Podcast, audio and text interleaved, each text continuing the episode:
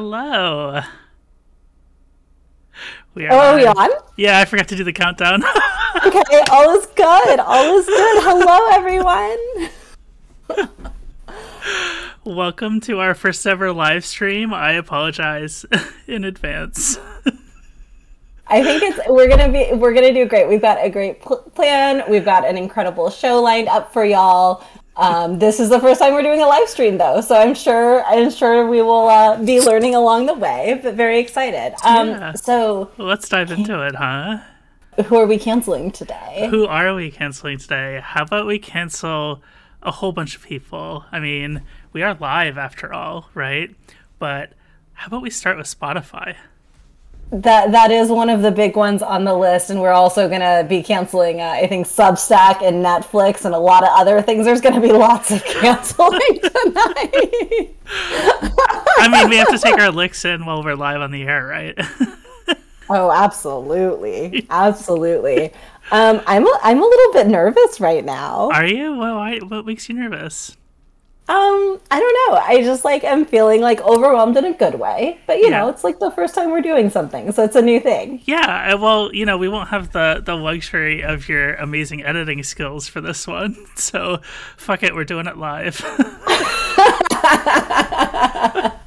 um, so uh, we are going to be taking questions from our audience, and you can ask those questions in our Discord, which you've heard us um, promote before.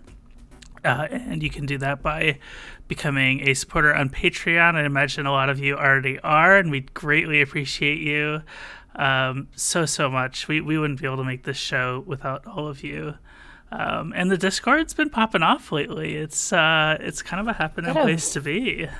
Vibrant community over there. Yeah. Lots of canceling happening. I'm here for it. Um, do you want to go through some of our other guests today? Uh, we have so many incredible folks that we have talked to for the past year to celebrate our one year anniversary. Can you believe it's been a year? I can't believe it. It's I, I really can't believe it. Did you think we'd make it this long? I did because I thought it was a great idea for a show, but I'm it now we are here at a year and it's it's it's a pretty big deal. Um, and then um, so yeah, our guests today are going to be, of course, Parker Molloy, who Caitlin already mentioned, um, Terra Field, who is, of course, uh, one of the trans women who was at the center of the Netflix stuff going on. We've got mm-hmm. Jude Doyle coming on, uh, Sara Luterman, and Emily St. James, who you might know as Emily VanDerWerff. She recently changed her last name, and um, yeah, and so as we're having those great conversations, throw in your questions, and we're going to kind of start taking some questions from the audience now. Yeah, um, well, we wanted to talk about uh, Spotify before we get started, right? Uh, we yeah we we can we can start to talk about Spotify absolutely. I mean, just a little bit. Uh, I've been wrestling with this ourselves because, of course, we put our show out on Spotify, right? So we had a little conversation about what we were going to do with that, and and I think we decided that we were kind of too small to make a difference in that. but like, what are your thoughts on that? Um, so I, I have I have some messy thoughts that I am still working through. So yeah. the, the cancel daddy is gonna be messy, and if you want to cancel me, that's fine. um, yeah, I mean, I think that we are pretty small, and I think this is something that I have been struggling with as someone who is in the podcasting industry for a while. You know, Spotify uh, gives Rogan a lot of money, and so it's a little bit. Um, it's it's a little bit different than just kind of the streaming but you know you have apple podcast and they put these shows like on their top podcast list like mm-hmm. that is and that's one of the biggest ways that people actually find podcasts is going through like Apple Podcasts like top list, which is why you kind of see a lot of the podcasts that are get really big stay big, and they're kind of like the same shows keep being recycled. so and so, interesting. Yeah. yeah, but by you know like Apple putting that in their rankings, I would argue that's you know obviously Rogan is only on Spotify now, so it's a little bit different. But by mm-hmm. like putting those in the rate ratings, like Apple is platforming a lot of this hate as well, and so I don't think it's an issue that is exclusive to Spotify. Mm-hmm. Um, and you know, I think that there are a lot of like really value. Like I, I, I hear the efforts to um, like pick another streaming service for your music and i think that you know spotify is like perhaps the worst and so yes absolutely do that but like it's it's a bigger structural problem with capitalism and not like yeah. i don't know i feel like all of these issues like spotify is bad. It's like well spotify is bad but also like capitalism is bad and that's it's not like we can just use another service and it's suddenly good. Yeah. Like yeah. uh, yeah, I think I'm right there with you, and and I don't think it would do anybody any good if we were just like gonna say we're not gonna be on Spotify anymore because, like you said, it's a problem for a lot of different platforms. But um, yeah, so uh, so I yeah. So I will say. Um, that um, one of the things that I have been thinking about and that I kind of brought up is like, okay, like who I actually tried to di- divest from Spotify a few mm-hmm. months ago or like uh, like several months ago, and then I got a new vibrator that syncs with okay. music. All right. And it only syncs with Spotify music. Oh no! it only works with Spotify, so I'm stuck. So you have to cancel your vibrator. I mean, here's the thing. I'm I'm going to like I think that if you can, like you shouldn't be paying for Spotify, but also I'm a hypocrite and recognize that I am oh paying oh for Spotify because of my vibrator, and I feel like I have to own up to that. You know, I have to own up to the ways that I'm flawed. You know, I'm pretty sure my mom is watching this broadcast, so I hope my you. mom's not watching. Thank it. you for that, by the way. what did you say, Caitlin? I said thank you for that, by the way. You're so welcome. You're so so welcome, Caitlin. Uh, my my video is already distorted, but my face is literally turning red right now.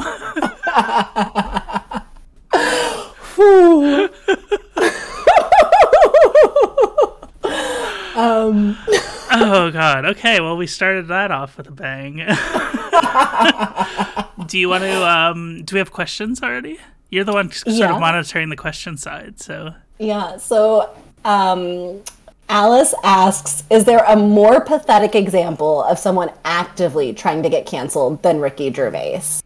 No. Okay. So, did you all see that? By the way, I'm wearing uh, our official merch for this show. Love it. This is my favorite sweatshirt. Um, yeah. So for those of you who didn't catch the news, uh, comedian Ricky Gervais, who has hosted what is it, the Golden Globes, I think, in the past. I could be getting that wrong.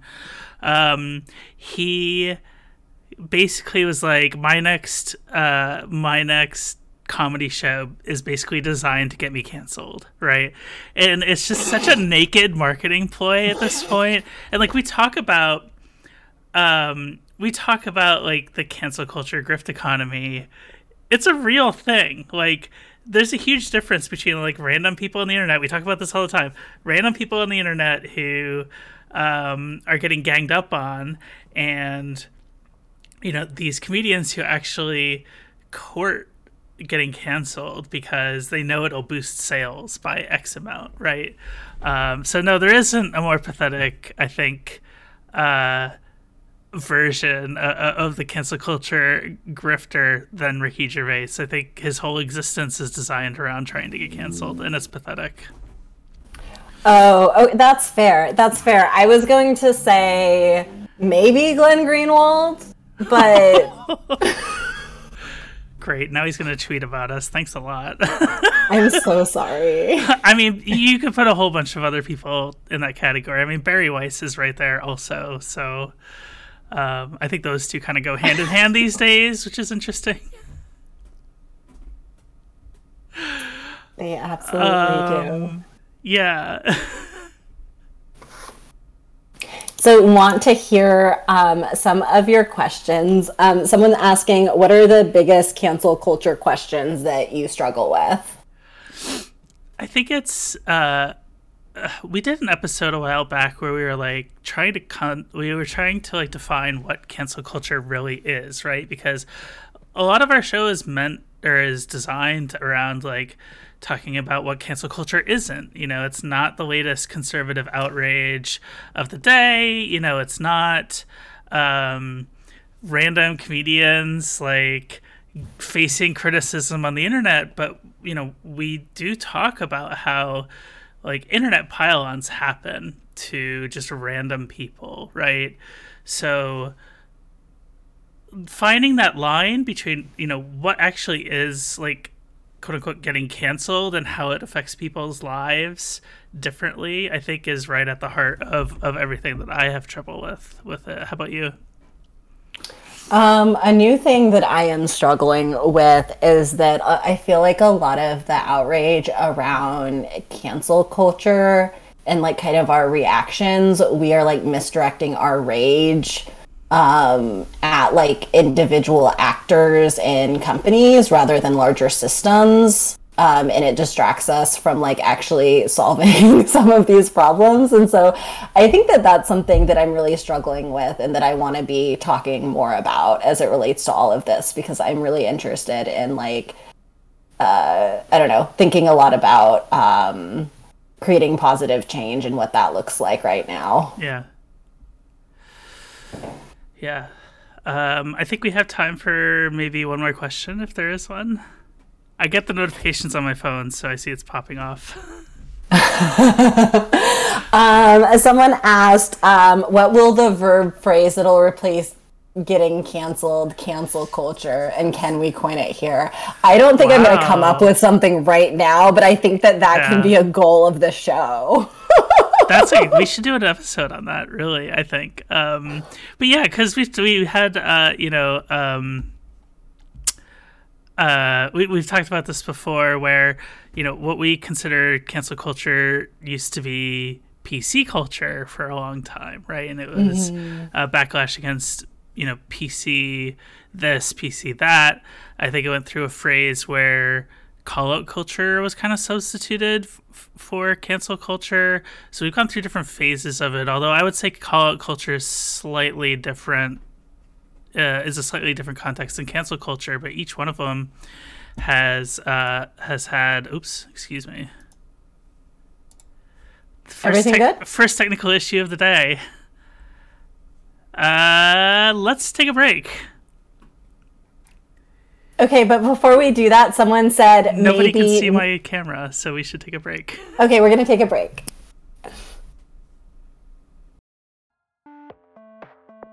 Hey everyone, we are back and we are being joined by the incredible Parker Molloy, who is the author of the Present Age newsletter, which you can read at readthepresentage.com. Um, if you're not familiar with Parker's work, she's also previously the editor um, at large of Media Matters. And she, we recently had her on the show to talk about the war on Christmas, which was such a fun episode. Thank you so much for joining us again. Hey, thanks for having me. That was uh, it was fun talking about the war on Christmas. It's one of those topics that is uh, permanently burned into my brain. Caitlin, I want to let you know our audience is letting us know that you are muted, that they can't hear you. Caitlin's going to deal with that for just a moment. Parker, what are the big uh, cancel culture questions that you have been asking yourself lately? Oh, uh, I one thing I've been thinking. So one thing I've been thinking a lot about is yeah, uh, because watching the nonsense that happened with with uh, with with Caitlin was very interesting because I have been in that position many times and it is not fun. Watching watching people kind of freak out over what was very clearly a a mistake in her tweet um, right. was was very bizarre. I mean, just today there was a guy who responded to something she tweeted with like a screenshot of it and just I don't know. I I, th- I responded to it. I think I tweeted something like, "What are you doing with your life, man?" and it's it's just it's really it, it's frustrating because I think a lot of it is you know most of us if if someone criticizes me if someone comes to me with some valid criticism or even if even if it's harsh criticism i will take that criticism to heart i might not always agree with it i might not always change what what I think or what I say or what I do based on it, but I will take it take it to heart. And mm-hmm. I think that that's what's important when it comes to criticizing things that other people say and do. but there's always this point, which ha- with Caitlyn it happened where you had people who were responding to her, who were saying, uh, who who were just making these weird demands, bringing it up, and she would respond saying, okay what what do you want? What do you want from me? And they would say something very vague like i want ac- accountability or i want i want you uh, i want you to lose your job. It would either be some, something super vague or something super over the top. And uh, and and that is something that i've been trying to wrestle with because while broadly i think the idea of you know cancel culture just generally is kind of overblown especially the way it's talked about in conservative media where it's like, oh, you oh you criticize Joe Rogan, that's cancel culture. It's like, no, it's not. He's he's gigantic. He doesn't he doesn't know. I mean, other except for the the funny thing is I went back and looked and and he mm-hmm. and I had a conversation on Twitter back in like 2014 where I was just like, "Hey man, I don't think can you be better about trans stuff?" and and at the time he was he was like, "Oh no, I'm, I'm totally pro trans, just with the exception of uh, sports." And uh, I was like, I just you know try to do better. And now he's like having his show where he's just like, trans people might be the end of civilization. And I'm like, dude, how did you slip this far? Yeah. you know, in addition to all of the the anti-vax stuff and the nonsense, but yeah, I think for the most part, the the concept of cancel culture um, is you know the way it's the way it's often used is as a way to sort of deflect away from legit you know issues dis- discussions disagreements. Because we can i can disagree with someone online very you know we, we could strongly disagree with each other. And it's not an attempt to cancel each other. It's just i you know i am arguing in favor of my ideas and they may be arguing in favor of their ideas. But it seems like in sort of the conservative world, the the Bari Weiss, the the the Substack type, you know, areas of the world, um, which uh, the present age is on Substack. So here I am, hypocrite. um, but but you know like so you've you've you've got that where they just kind of deploy it as mm-hmm. as a it's a tactic it's it's not uh, calling attention to something that's happening it's it's playing a card to stop you from criticizing them because mm-hmm. that happens a lot now. I mean, there are a lot of times where yeah, I'll see something online and I'm like, I don't even want to say that I don't like this TV show because someone's gonna be like, oh, so you're trying to cancel whatever, mm-hmm. cancel this movie, um, which is kind of funny because I, I usually only say if I talk about a movie, I'd be the worst uh, movie critic ever because I tend to just be like, that was fun. Like it could be the worst movie, and I'm just like, I'm like, it was good. I mean, eh, and I, which you know, maybe some people would like that. Just all positive reviews. It's it's, it's the opposite of my approach to literally everything else in life. Yeah. um. So, Caitlyn, the haters tried to cancel you from your own show. Oh my god, it was my definitely mistake. Definitely a joke that I'm OBS, stealing from the audience. And definitely a first time uh, growing pain here. Um, I I am not an expert in streaming, so please forgive me for that. But I think I should be good now. Um, so uh, why don't we see if uh, our Discord has some questions for Parker? Yeah, um, Alice is asking having a large Twitter follower account seems bad, but also part of the job for journalists. Can y'all talk about how you deal with that? um, yeah, yeah, sure. I can do that. Um, it's it's kind of a nightmare, um, but it's one of those things that every, I think about it constantly. Is just this this idea that because I think I'm at like two hundred and forty seven thousand followers, which is kind of weird because that's the number I've been at for like two years now. Yeah. I feel like we've reached peak Twitter follower for me. peak Parker. Uh, you know, it's like as I as I gain followers, others leave because they're like, I I just don't get it. Um, but the one thing that's really tricky about it is that I tried for a long time. I tried to be very very accessible. So when I have a question, I'd be like, "Cool, I can answer it." And now it's like like I'm pulling up analytics.twitter.com because I'm curious. Okay, so uh, mentions so far in February, uh, which has been three days, Mm-hmm. um, 829. I mean, that's that's kind of kind of a lot.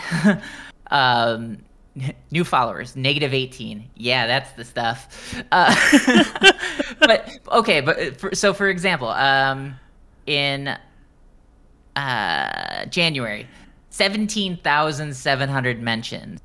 So there are some people who will tweet like, "Oh, you ignored my you ignored my tweets." Like, it's like, dude, I didn't even see your tweet. Yeah. Um, and I think that that's that's kind of a challenge. One thing I was I was thinking about recently, when it comes to um, when it comes to trying to deal with my online existence and just generally, I mean, when you're on Twitter and you're tweeting at someone, I tend to think of it as like, cool, I am just saying this to one uh, to this person that I am tweeting this message at or whatever. But to the person on the receiving end of that, especially if it's criticism, like if you get like like if I say, "Hey, I thought that last that article you wrote kind of sucked." That's not like a huge deal. But if um, a thousand people say that to you, like it feels like you're in a room surrounded by people just hurling insults at you, even if the individual ones aren't that aren't that much, aren't that bad. And so I've I've been trying to like trying to think about my relationship with the internet generally, and uh, it's uh, it's it's a tricky balance to find because it's Twitter is not great for my mental health. I don't, you know, I think that's probably pretty common. Um, but at the same time, I need it to try to get people to subscribe to my newsletter or, you know, to to read other things I write places. And anyone listening to this, I would really like it if you please subscribe to my newsletter. Um, and I think it's Yeah, my it's- favorite Substack. well, thanks. Even I though mean, I like- can't afford to subscribe to Substacks at the moment. I mean, like, so I, I try to put because I'm happy if people free, paid, whatever. Like, there's, uh, you know, I, I kind of think of it this way. It's like the people who pay are helping cover the cost for all the people who read for free, um, which is wonderful. And I'm just amazed that anyone pays. Um, but if they didn't, then I wouldn't be able to do it. So I'm glad they do. Um, but free subscribers it's it's great. It's i really enjoy being able to interact that way where i can send out a big newsletter email and and people will i get a lot of really nice responses. I get a few few angry responses too. Like i didn't like this article i'm unsubscribing and i'm just kind of like i'm sorry. Yeah, Um, I, I write for Medium, and I get just everybody and their grandma has an opinion on my work, especially you know. Uh, the stuff that I typically cover.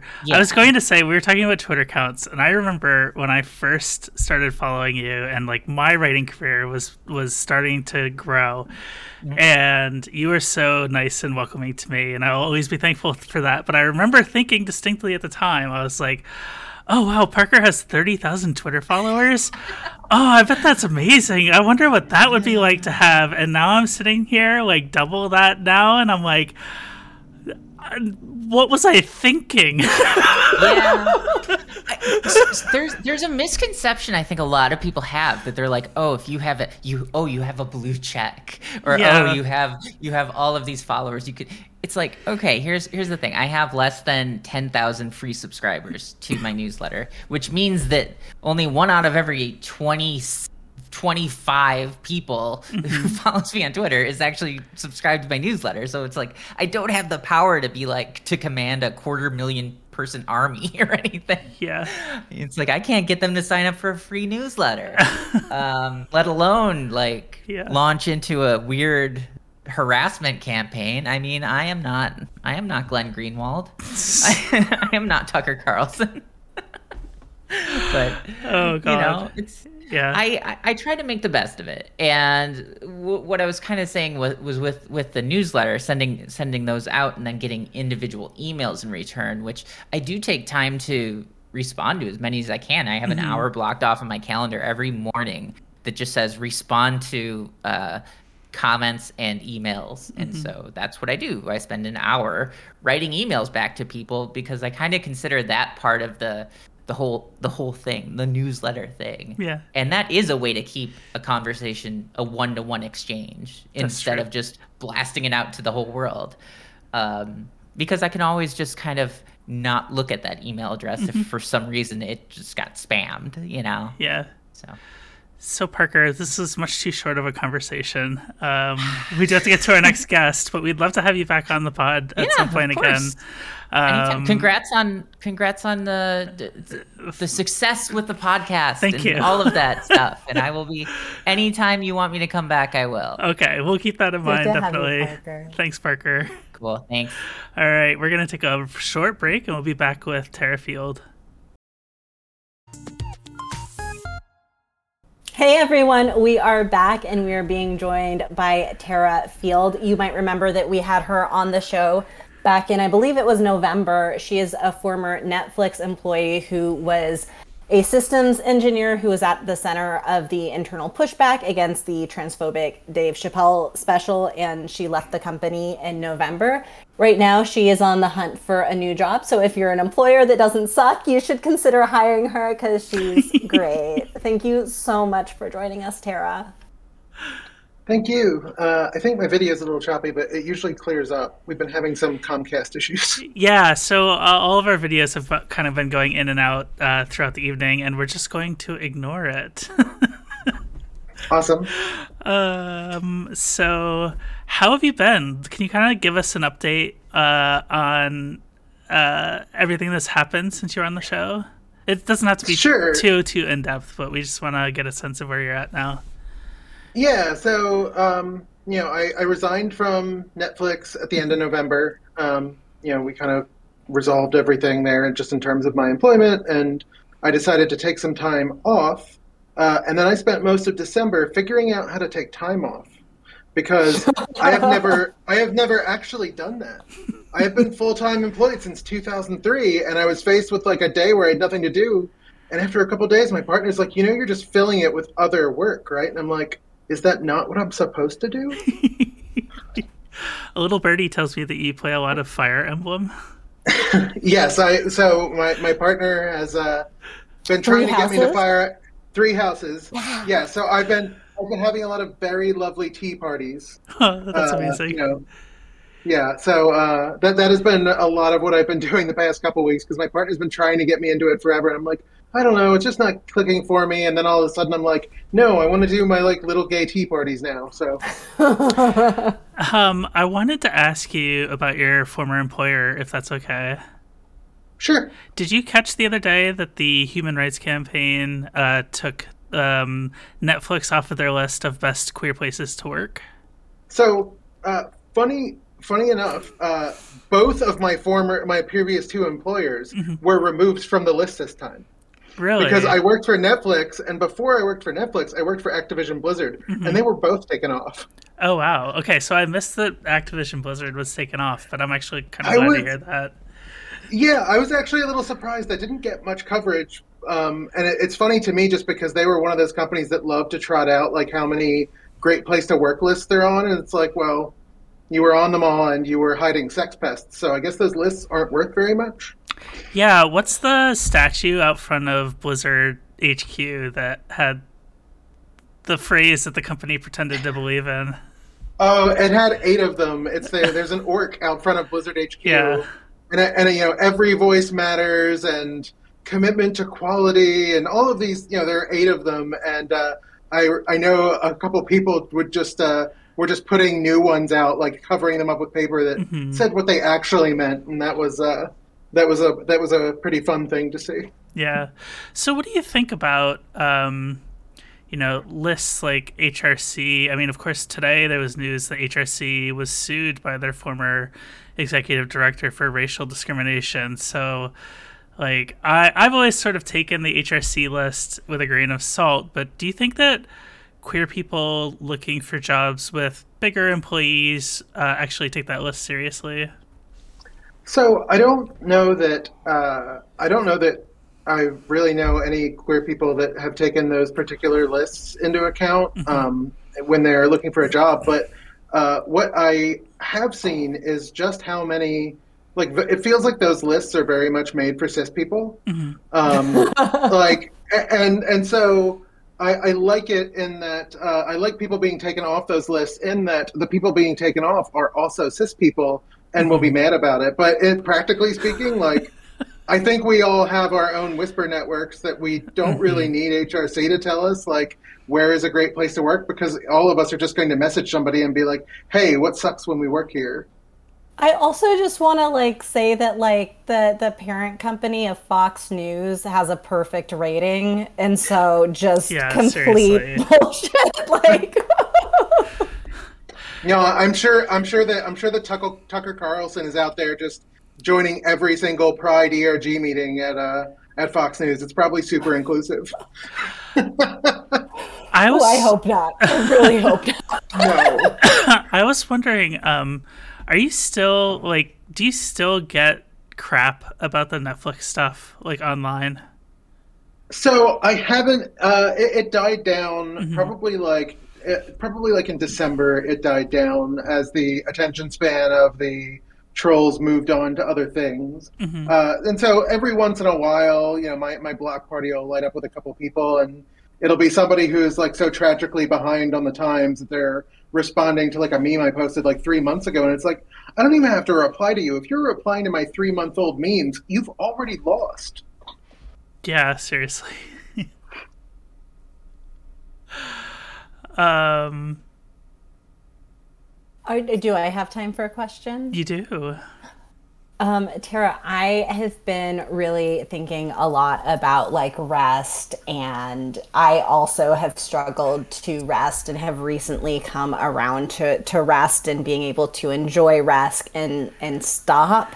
And I'm wondering what what have you learned with that about rest or with that time? Like is there is there anything that you feel like yeah, this time has been good for in in terms of that? Yeah. Yeah, I think so. So one of the things is like just how wired my brain is for like productivity is what I am for.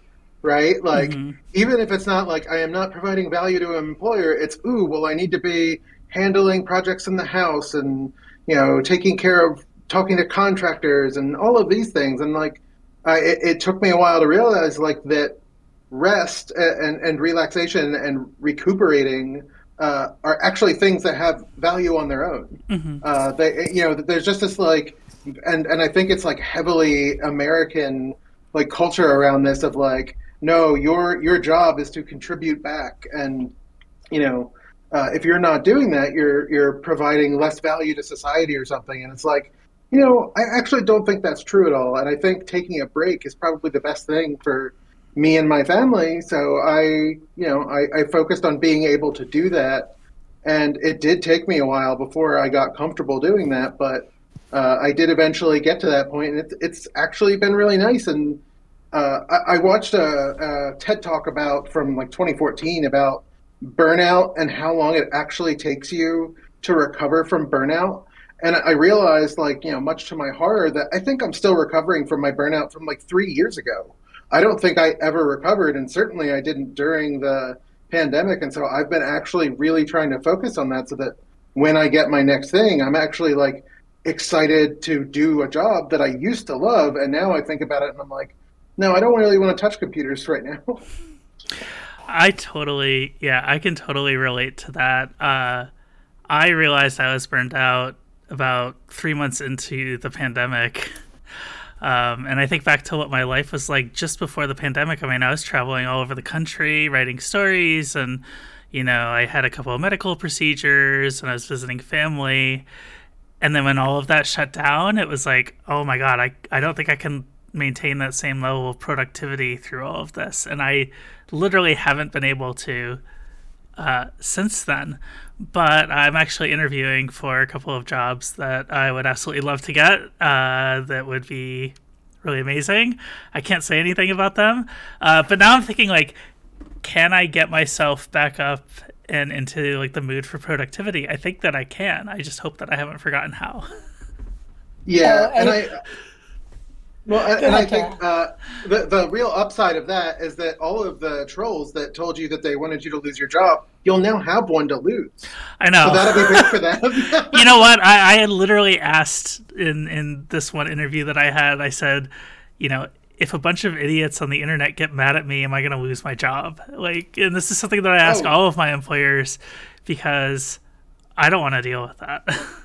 that, that has been uh, so. I, have interviewed. I don't know. I've done initial interviews with like seven or eight companies at this point. Like, mm-hmm. I haven't done a lot because I, I've been trying to keep it to like companies I would actually like feel okay working for, and that's not a super long list right now. Mm-hmm. But like, there have been so many times where. Uh, they've they've so uh, what what what why did you leave your your job at Netflix? And I'm like, uh, here's this New York Times article. like, what am I supposed to say there? Like, yeah. wait, you didn't Google my name before we did this? like, what? Right. Okay. Like uh, that's going to be a really awkward conversation. And then later, yeah, I'm like when I've you know the times I've talked to like hiring managers, I've been, hey, if this happened here, uh, what would happen? because it's probably going to yeah. happen if you know like and, that's actually one of the biggest considerations for me has been like do i want to work somewhere that has a public platform at all mm-hmm. do i just want to go be an engineer at you know widget corp 9000 where nobody will ever care what they say on the internet and kind of just put my head down and, and do some work or do i but part of the problem is i love doing the work around like inclusivity and everything in addition to my engineering work but like mm-hmm. i think i probably need a little more time uh, recuperating before i have that battery again because uh, i was like you know there's that gif of like the battery walking across a screen and the indicator gets further and further down and he starts crawling. And i feel like i'm the battery at the end of that gif still so. Yeah. Um oliver how about uh audience questions? Yeah. Um, can you talk about the way that high profile conservatives who have been quote unquote canceled are smothered with potential opportunities versus reaction to people like Terra who have to job hunt and deal with the aftermath um, after leaving uh, amid a controversy? Yeah, I, I, mean it's it's interesting to me because uh, you know there there are plenty of people who have messaged me and been thankful and you know oh I think you're great and uh, you know, I, I, we would love for you to work here. Let's do your interview process and whatever. But there's certainly not been anybody who, you know, every everybody who replied to my tweets saying, uh, "Oh, you're just doing this for clout and whatever." It's like, uh, I don't know, like anybody who's gone through the like internet 15 minutes of fame that thinks it's a good thing, right? Like, there were times there were times where it was a little fun, but those were like isolated moments and mm-hmm. not the entire experience and and I think it's interesting that you know, meanwhile, you know, I'm somebody who I am told that I am good at my job. Meanwhile, you see conservatives who are, in particular, like pundits and everything else, who fail spectacularly at their job, and then end up like you know the next week working somewhere. Uh, I, I, can't imagine it was a very thorough interview process yeah. there,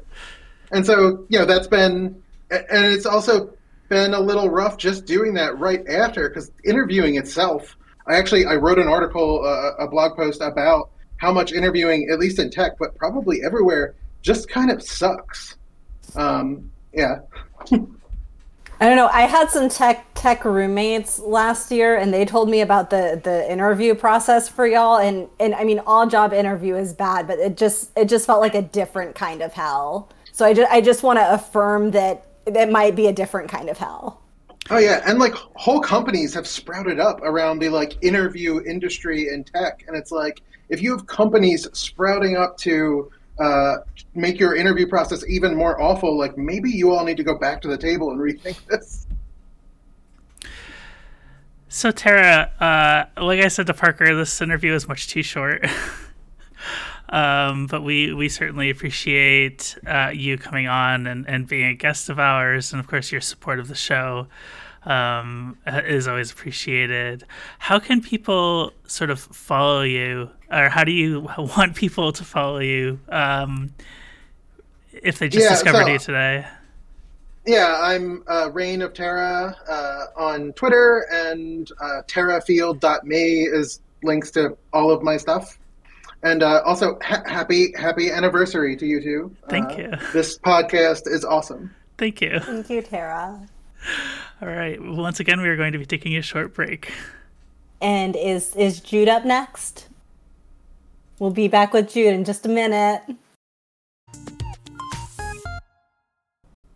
Hey everyone, we are back with Jude Doyle. He is the author of the comic Ma. It is a horror series that explores the anger of those who are trapped by society's expectations and the monsters that are born from that collective rage. Whew, that sounds. I'm really excited to um, get the series that is coming out in the collected edition this summer because I relate pretty pretty hard to some of those themes and I'm very excited about it. Um, if you're not familiar with Jude, they are also a columnist at Medium, and you can find uh, his work at judedoyle.medium.com. And you might remember that Jude was on the show about a year ago to talk about Substack. And uh, because we live in the capitalist hellscape that is uh, America, that has not changed. Um, and we're, we're probably going to be talking about that a little bit. yeah. Yes. So, they yeah, Substack's reared its head again. expanded into killing people in like some innovative new ways. Yeah. You know? Um, so why don't you talk about sort of how they sort of jumped back into the news cycle for us uh, again just recently? Right. Well, Substack has, at this point, what seems like a pretty firm ideological commitment to just not moderating their content in any way whatsoever. And battles over content moderation are pretty routine for platforms. You know, this was Twitter's thing for 10 years that they were the free speech wing of the free speech party. People have been lobbying, you know, Reddit to get those upskirt forums taken down or whatever. People have been willing, you know, people have been basically asking the internet to take down terrible, harmful shit since there's been an internet. But Substack, sort of after being very, very heavily criticized for building up this whole network of extremely lucrative, extremely turfy newsletters, mm-hmm. has now, you know, created their brand, which is Substack, the place where you can't be censored. And do you know who uses the place where you can't be censored? Is the people that kind of need to be censored. so that, um, they're they're they were called up at the Center for Countering Digital Hate, I believe it was, for hosting like these anti-vax newsletters and these uh, coronavirus disinfo conspiracy theory newsletters that were generating, you know, I think in the words of the report, at least 2.5 million a year. Alex Berenson is one of them. We've known about that for a while because like Wired reported that not only was Alex Berenson on there, he was somehow being hidden from the leaderboard and there's an amazing quote from the CEO Chris Best where he was like, "Chris Best said that Berenson was not being hidden. It was the result of a technical glitch, although he couldn't say what the glitch was or when it was identified or when it would be fixed." Like Uh, they yeah. had no I'm guessing that I'm guessing that they just hit him. Yeah. Yeah. It's not. This is like amazing. This is like your kid is like hiding the cookie behind their back because you caught them stealing it. Like they're not that good at covering up their failures as a as a collective. But um so you know they sent out their comms VP to write a really long tweet storm about like well, you know what? We just don't believe in censoring people. We believe in seeing people that we disagree with. Mhm. A Substack writer is a writer who can tolerate disagreement. For example, we don't really know if science works. What if the anti vaxxers are right and we're all wrong? What if we silenced everyone who's ever been wrong God. about anything? What would we do? This might not be safe, but neither, for that matter, is the sea, uh, which is a terrific. That quote was wild to me. Like, was. What is that doing in corporate communications? I know. It's It's like- just like, and it came right after a Harry Potter reference. It was like there was a Harry Potter reference, and then Of it course, just, there like, was. Yeah, and it should be My head noted is too that exploding, y'all. it should be noted that that communications person is married to somebody who works at the Heritage Foundation. Oh my! Yeah, Of course. yeah. Um, I don't have her name offhand in my notes. I apologize, but uh, yeah, Lena Chen will survey, I believe. Yeah, if you look in her Twitter profile, it like links to her husband's Twitter, and it's Heritage Foundation. So it's like, oh, I wonder where all of this is coming from. yeah. Uh, but the other irony of it too is like, two hours later, she was like, no, we don't, we don't allow like sex workers on our platform, or like uh, things that we consider pornography, and it's like, oh, so you do censor some things, yeah. like it's it's the typical, you know, Substack pose, which is that like they are taking this extremely ideological and I would say explicitly right wing stance at this point. Like Chris Best is out like having chats with Megyn Kelly and the Parler CEO, you know, against cancel culture. But the reality is, if they think they're going to get hit by FOSTA SESTA, they're not going to allow boobs on their platform, mm-hmm. right? Like that's it's strictly about limiting their liability. They are 100% going to censor any content that gets in the way of the bottom line. But they have figured out what Alex Jones figured out, what, you know, Joe Rogan figured out, what a whole bunch of grifters have figured out, which is that people will pay to have their hate reinforced. Mm-hmm. People will pay to just enter a cocoon or you know a rabbit hole of information that feeds their specific hatred of specific marginalized groups there's no reason to shut down the transphobia as long as people will pay for it mm-hmm. and what you know stands out to me is that now there's also no reason to shut down the covid denialism mm-hmm. if people will pay for it you know like that's the thing if you have decided that it's okay for your platform to be the fucking cornballer where people are getting hurt or even killed by what's happening there. Mm-hmm.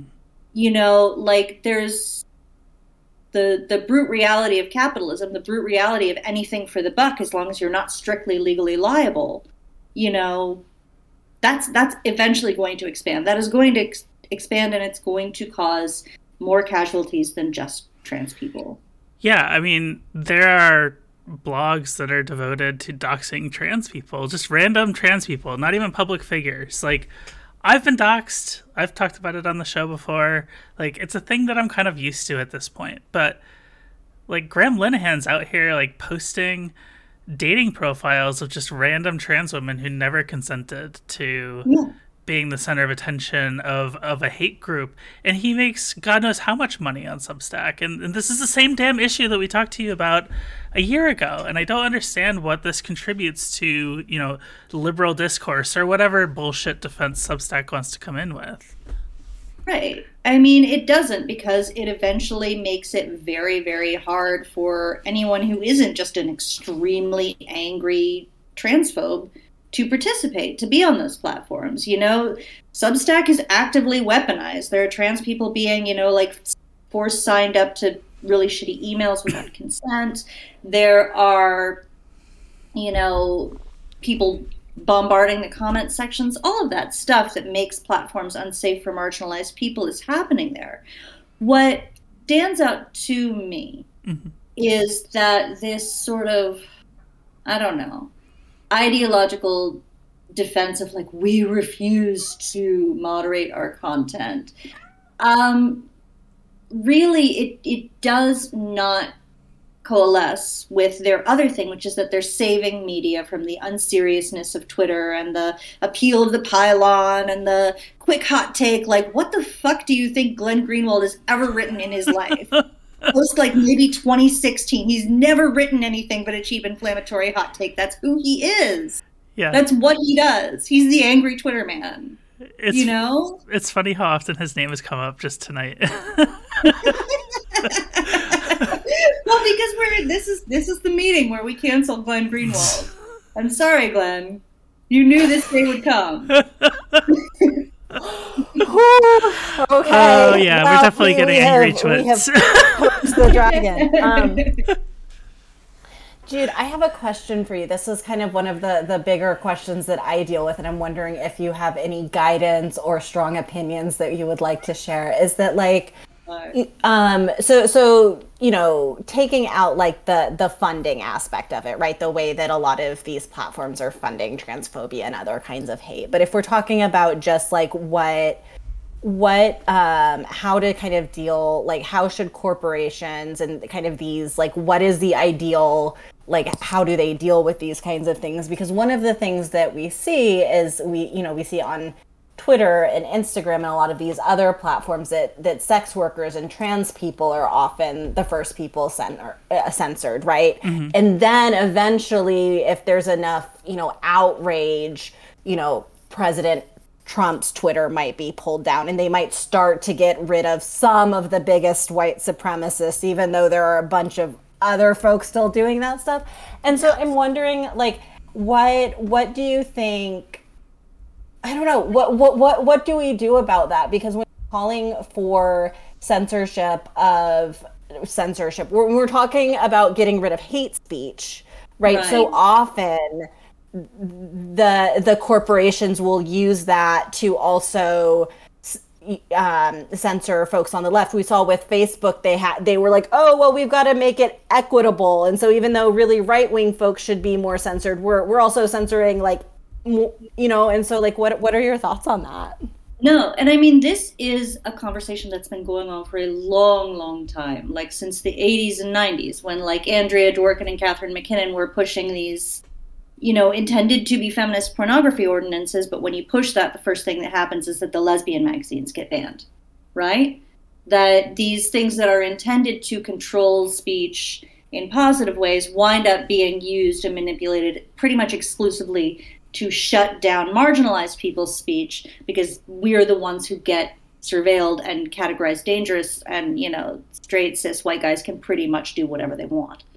Um, that is a valid distinction that if you put up you know like a little filter on twitter that says that you like can't say fuck you know that's that's not going to actually intelligently remove the nazis from the discussion. They've got like their whole little slogan where they don't have to say fuck joe biden. They've figured out how to fool your algorithm you know like but like that said i think we also are coming to an understanding that these tools are not and by these tools i mean the internet i mean media platforms. They reach into our bodies they affect our lives and violence that happens there is real violence. It is happening in the real world.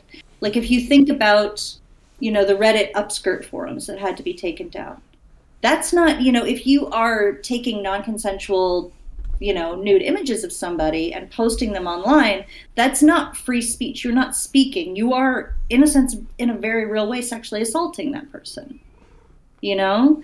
And i think that we can make a distinction between what is merely i don't know repugnant to us or what is merely offensive to us. I'm not necessarily a fan of Game of Thrones, but I'm not out there, you know, just like George R. R. Martin, you must be canceled. Put you in the dungeon. remove this remove this piece of art from existence sir you know but when somebody is actively misleading the public or actively inciting violence in a way that we know is going to get someone hurt we understand by now because we've all lived in a universe with kiwi farms for long enough that the the internet makes a sport of dogpiling trans people, often specifically trans women, and the goal in many cases is to make those people commit suicide. That is that is not free speech, that is violence. Spreading disinformation and lies about trans healthcare, the ROGD bullshit, mm-hmm. or you know, claiming that you have a map of every clinic in the country that is transing the kids, you know, or saying that Planned Parenthood sells baby parts for that matter. These are all connected. Saying that Planned Parenthood sells baby parts, you shouldn't get paid several million dollars a year to do that because sooner or later a guy with a gun is going to go into a clinic and shoot some people. Which has happened right? many times. Yeah. Yeah. That, you know, we can make a clear distinction between offensive speech, rowdy discussion, people saying, you know, dirty words or posting pictures of boobs or whatever, mm-hmm. and stochastic violence or disinformation that is likely to cause real world harm, right? Like, mm-hmm. and I mean, I don't know if I knew how to do this perfectly. I would be, you know, I'd be on a yacht with Jack Dorsey. He'd be telling me about his cleanse. We'd be, you know, like just hanging out. I would I would be a very powerful man if I knew exactly how to do this. But I do think that like an intelligent person can make a distinction between I disagree with this and this person literally just sits on the internet all day looking for trans women yeah. that he can expose to harassment and violence. It's really awful, and um. I think we have time for yeah, we have one a question audience question. The... Oh no. Mm-hmm. Sorry, so, did I just... It's okay. Do you think that other platforms will spring up to do something similar to what Substack has, or perhaps uh, do you have any predictions uh, on any existing platforms that are going to make a similar turn? Right. Yeah. I mean, I think that it is what's really like queasy making to me is when you read like an article in Politico and it's like, it seems that there's a market need for these contrarian opinions. Like, media is a losing game. It's mm-hmm. real hard to make a living. And this particular newsletter platform, for whatever reason, advertised itself as like, this is the gold mine. Mm-hmm. Get in now while the getting's good, and you can be rich and you can make a million dollars off of blog posts and whatever. It's I doubt it's sustainable in the long term. Yeah. But people the the almighty dollar is is having a really major influence on this conversation where I think a lot of people are unwilling to back away from Substack because they think it might get rich and they're unwilling to back away from these really hateful sort of gender critical voices because you know they think well if Glenn Greenwald is what makes money then shouldn't I be more like Glenn Greenwald like capitalism yeah. is at a very very bad effect on yeah. on people's ability to you know see straight here yeah but um, i think that that this is going to be a problem that is endemic to all platforms mm-hmm. for quite a while we are just sort of living in a universe where people are increasingly choosing their own reality and only listening to those voices which give them the facts that they want to be true mm-hmm. With substack because there's just like a big payout attached to it because there's the financial incentive. It's gotten particularly bad. But I think you know this is this is again a problem that's going to extend far beyond just this one yeah. sort of dopey newsletter platform. Jude, uh, we always appreciate your time and uh, thank you so much for coming on. Thank you so much for having me. I hope I wasn't just like. No, you were great. No, we we love having you on. Always a delight. Can't wait to see you again, Jude. Thank you so so much for coming. Oh yeah, it's been a pleasure. See ya. See ya. And uh, to the audience, we're gonna take another short break. We're back.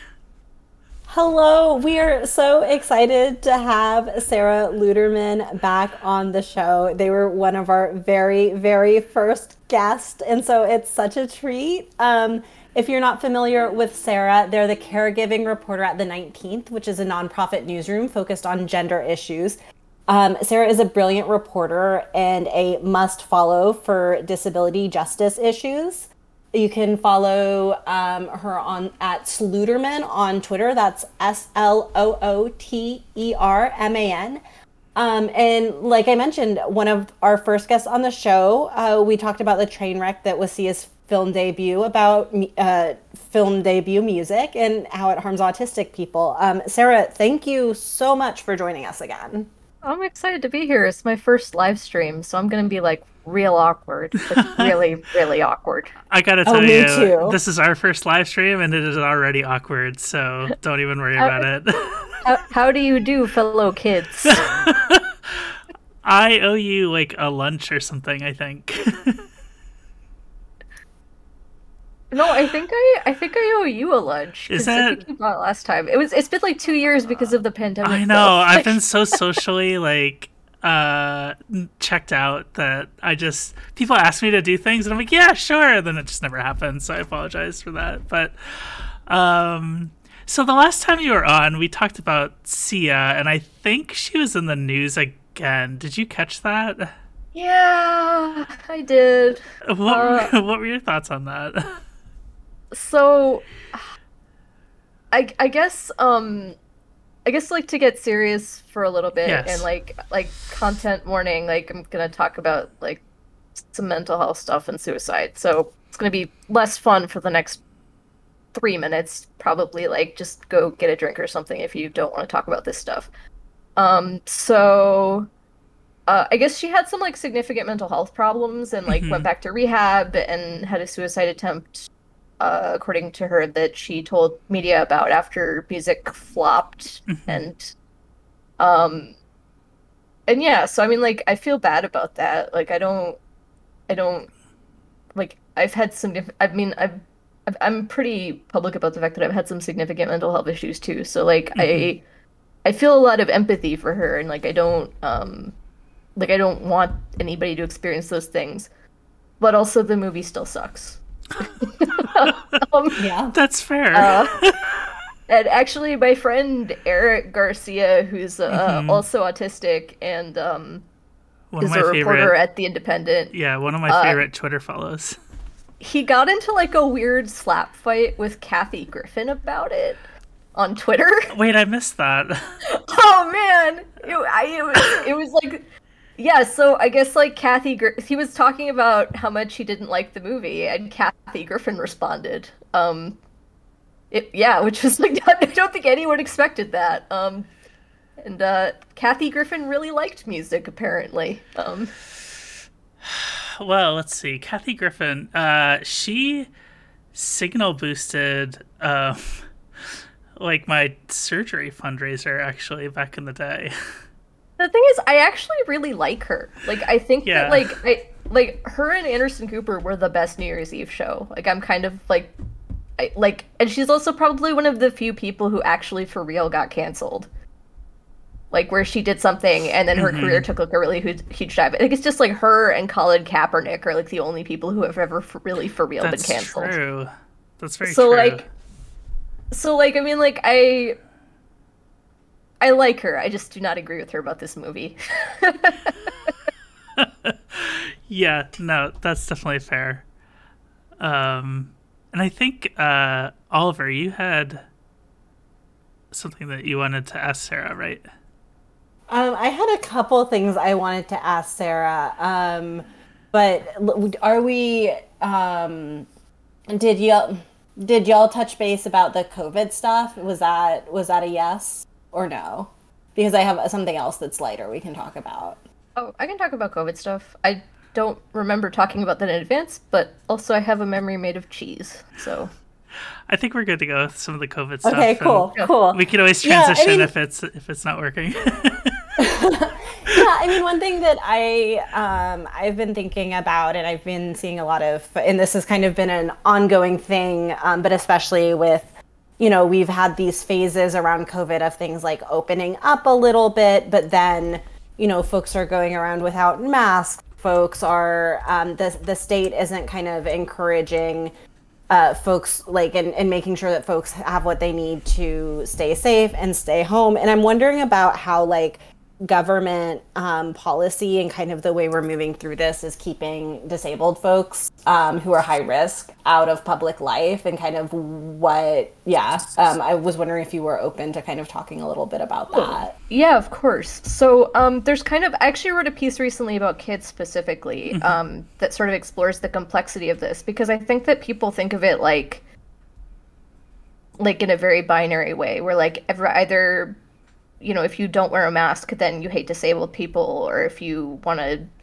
do whatever like it doesn't but the thing is like there's actually a lot of what we call competing access needs. So like the idea behind a competing access need is that some people with some kinds of disabilities need some things and that actually might conflict with what other people with disabilities need. So like for people who are immunocompromised like they really need everybody to wear a mask. But then um, i wrote a piece for slate before i started working at the 19th about folks who actually can't wear masks because they have um, there was one man i spoke with who uh, he's got c- cerebral palsy and he just drools a lot so the mask just gets wet really quickly and it's like not like he can't really do it Mhm.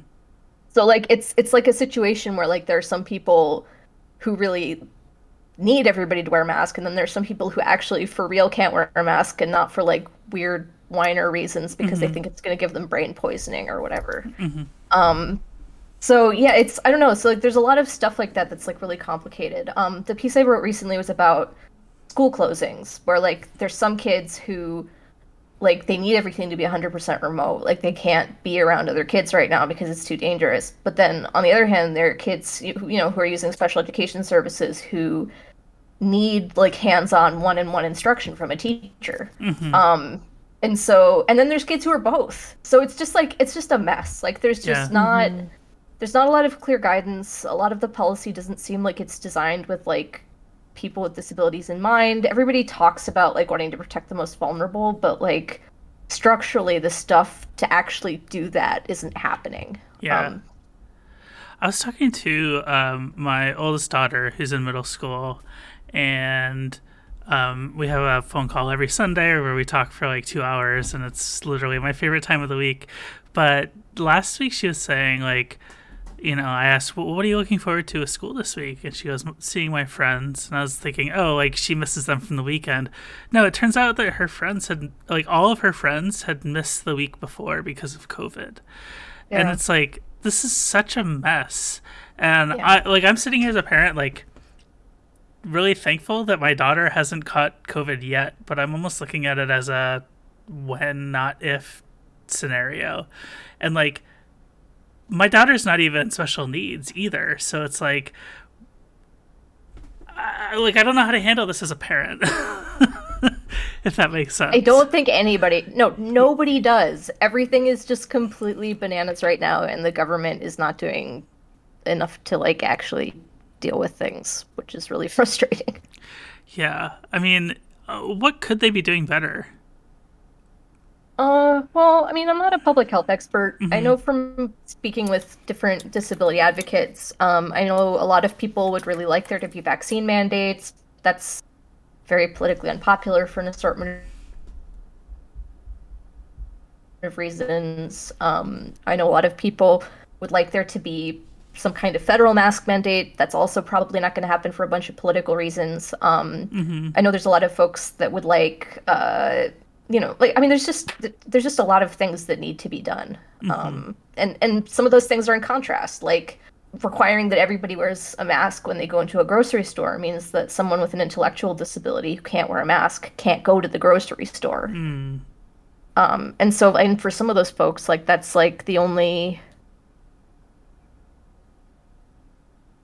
uh that's like you know that's like their social interaction that they have. And so without that they're really like missing out on life yeah. it's really depressing. so, so to if we want to bring it up a little bit, I know that you want to um, you want to cancel Elf. Which is my oh, favorite Christmas movie. So please explain your stance. Oh my god! We're having our first fight. okay, I, I guess so. For people that were present for this because they're not logged onto the internet at all times. Um, over Christmas, I saw Elf for the first time, and um, there were just a lot of like jokes about Buddy being a special mm. needs elf that I just really didn't enjoy. Uh, and I tweeted yeah. that, and then what followed was like several days of men who were very upset that I wanted to like cancel Elf. It's like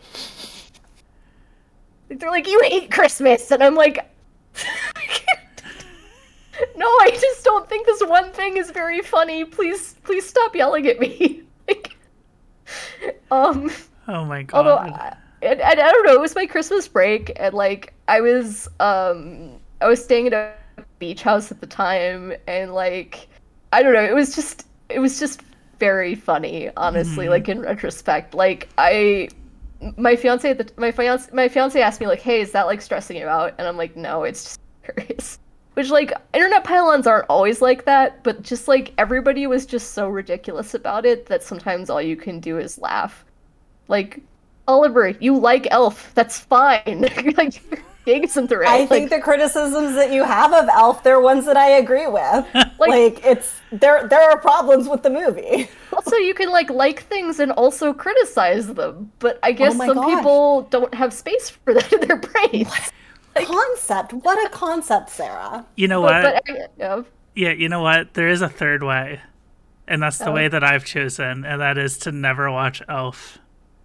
that is that is one way to do it. Um, I'm just not a huge Will Ferrell fan, honestly. So I I'm just not either. I, I really don't like him. That movie's great. It, for for the most part, there are a lot of problems with it, but it's an enjoyable movie. But I don't think Will Ferrell's good either. I think my he's future terrible. yeah, my future mother-in-law wanted to watch it together, and I was just like, all right, let's do it. Like I don't know. Usually we watch the Muppet Christmas Carol, which I like a lot more. Uh, no offense to Will Ferrell, Oh gosh. Okay. but um, Full yeah, offense to Will Ferrell. I mean, even if I did like Elf, it's hard to compete with the Muppets. You know, like that's that's just like that's not even a fair fight. I'm loving the Christmas uh, movie discourse in February. This is just amazing. you know, The best part is the best part is I'm Jewish, so uh, like I never even celebrated Christmas until I started dating someone who did. so fun fact: I don't decorate my apartment for Christmas because I knew I wasn't going to have people over this year, right? But my mom, I don't know if she's still watching. She sent me a Christmas gift this year, and it was two Santa uh, figurines. And I opened them on Christmas Day, and then I haven't put them away. So they are here. Oh, so cute.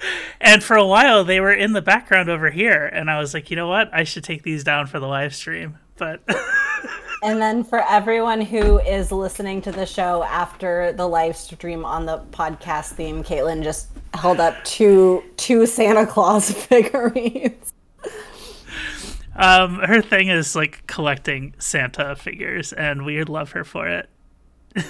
oh, that's really cute. Oh. I think it's cute.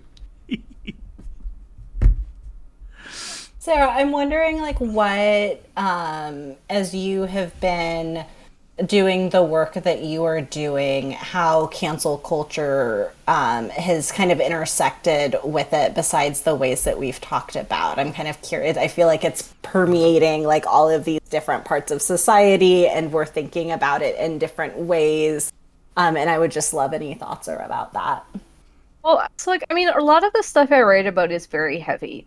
I mean, so like I write a lot about of the ways that the government is failing people with disabilities in our families. I write a lot about sort of like the societal problems that lead to these kinds of breakdowns, like the systemic issues. And so like I guess like for me like part of why I like listening to the podcast is just because I feel like a lot of these conversations about cancel culture are just so goofy.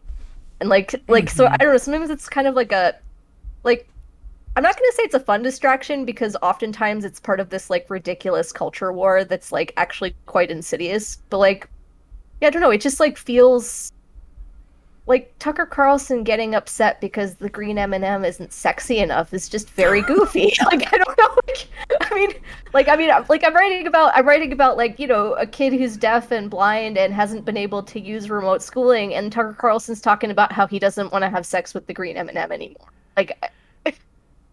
I- Yeah, I, I think it's a larger sort of. Uh, I've written about this for the New Republic before, but um, it's part of this larger issue where Republicans are just like, no, we're not going to govern anymore. We're just going to lean into culture war bullshit, and this is one of their areas that they are leaning into, along with you know banning books and making life harder for trans athletes. yeah all of that stuff um so like it's uh, like i have experience also as a policy reporter so i totally get where you're coming from it's like are these people even on the same planet as the rest of us You know, like I just, I just, I don't care about whether the green M and m is hot. Like I just, I don't care. Sorry. I do. I need my sexy candy.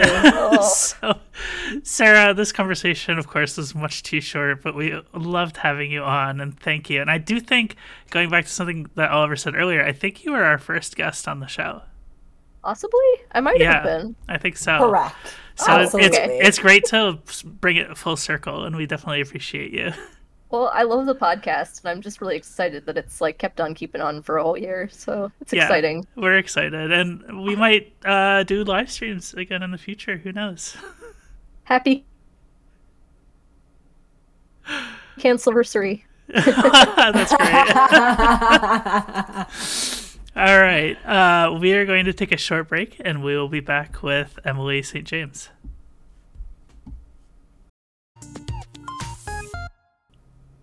Hey everyone, we are back with Emily St. James. You might know her by her former name, Emily VanDerWerff. She is a critic for Vox.com and writes so many smart thoughts and analysis and just uh, Emily's cultural analysis is so on point. Um, she's also the co-creator of the Arden podcast, which is a delightful and weird fictional true crime podcast that you should definitely be listening to. Um, we had her on earlier this year to talk about the heartbreaking story of Isabel Fall and the way that the knee jerk reactions to her short story, Attack Hel- Helicopter, pushed a vulnerable trans woman starting to explore her gender back into the closet. Emily, thank you so much for joining us again, and it's such a pleasure to have you on the show. I'm I'm so happy to be here. Um, you know, uh, it was it was I, th- my appearance on your show is one of the few podcasts I've ever listened to myself on. I hate my voice, but I listened to that show because I was like, I was really smart. mm-hmm. Yeah, I mean, personally, it was.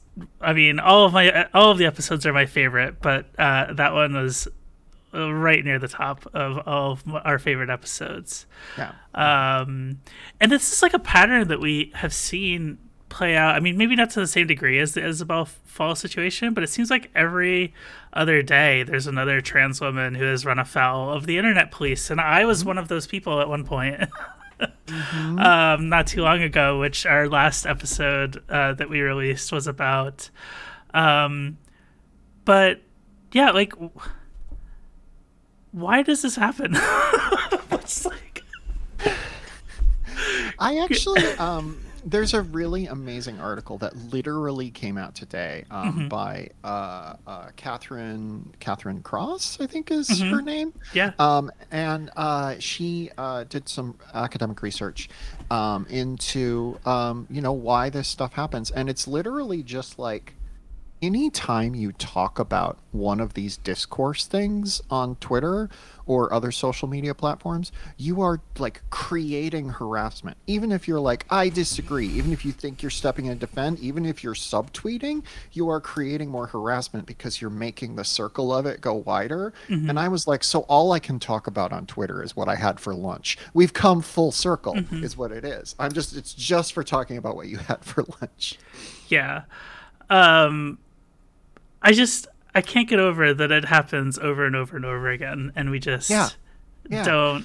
We never seem to stop ever. like it, it does seem to happen disproportionately to trans feminine people. It does seem to happen disproportionately to people of color. It does seem, you know, it mm-hmm. like it certainly when we talk about cancel culture air quotes um, it, you know we, we are we tend to be talking about um, people who have a lot of power who are being uh, yelled at by mm-hmm. people who are criticizing them and um, you know i i think that one of the things i i am i don't want to say i regret but one of the things that i think is is interesting about the fallout of the isabel fall article is I still have all my like columns that I set up in TweetDeck when I was researching that article. Mm-hmm. So I'm mm-hmm. still seeing people talk about Isabel Fall, and she has just very quickly become this is an example of cancel culture run amok, and like nobody's tried to learn the larger lessons of it whether you want to say those larger lessons are about the ways that transmisogyny operates or you know the ways that social media opt- is optimized to create anger and hatred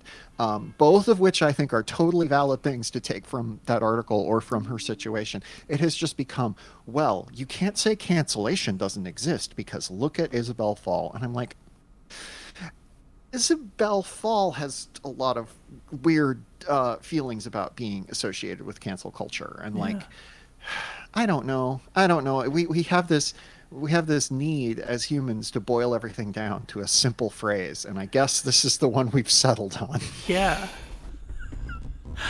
I'm kind of curious. Um, like your your your job, obviously as a critic, is very like mm-hmm. pay attention to what's happening in Hollywood and what's whatnot, and the movies, mm-hmm. obviously.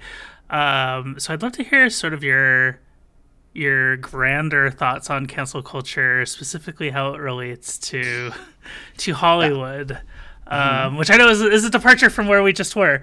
But uh, mm-hmm. yeah, I mean, like, how do you see this all playing out sort of within the the film and television industry?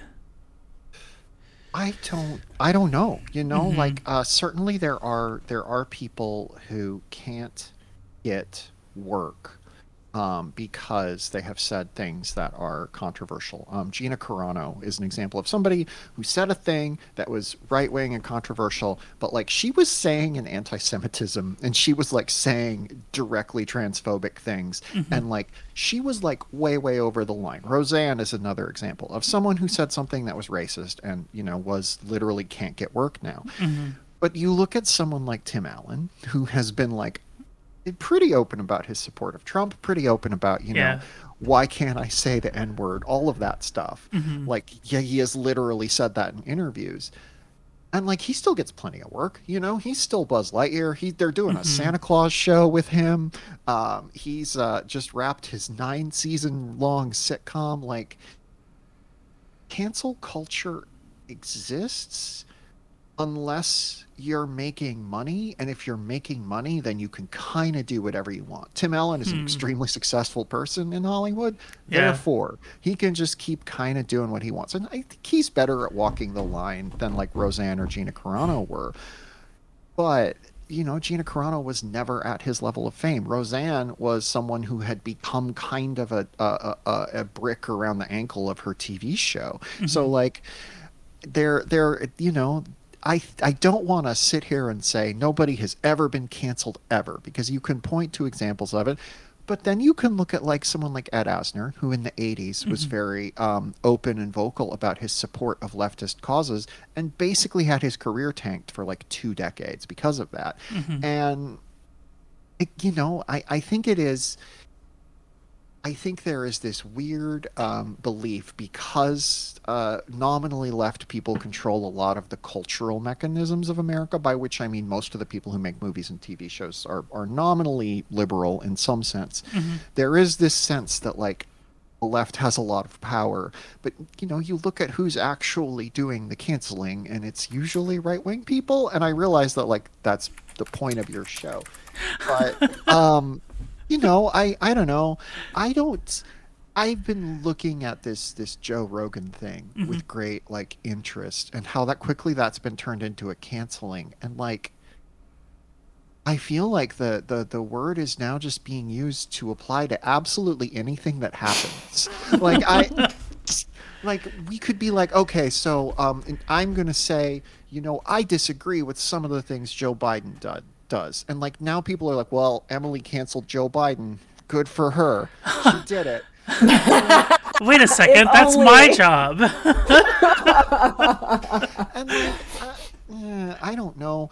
It just it's it's it is a it has ceased to have meaning. Mm-hmm. You know, as I cover how the industry talks about this stuff, it's all just ceased to mean anything beyond like trying to get people to, to feel sorry for you and to feel like you have said something brave and bold. But like, usually the things that people are being canceled for are not that brave to say, you know? Yeah. Like, like supposedly, so the reason that, that Joe Rogan has come under fire has nothing to do with the times he's had, you know, people on to say that trans people are satanic ritual abuse, which is true, by the way. We are.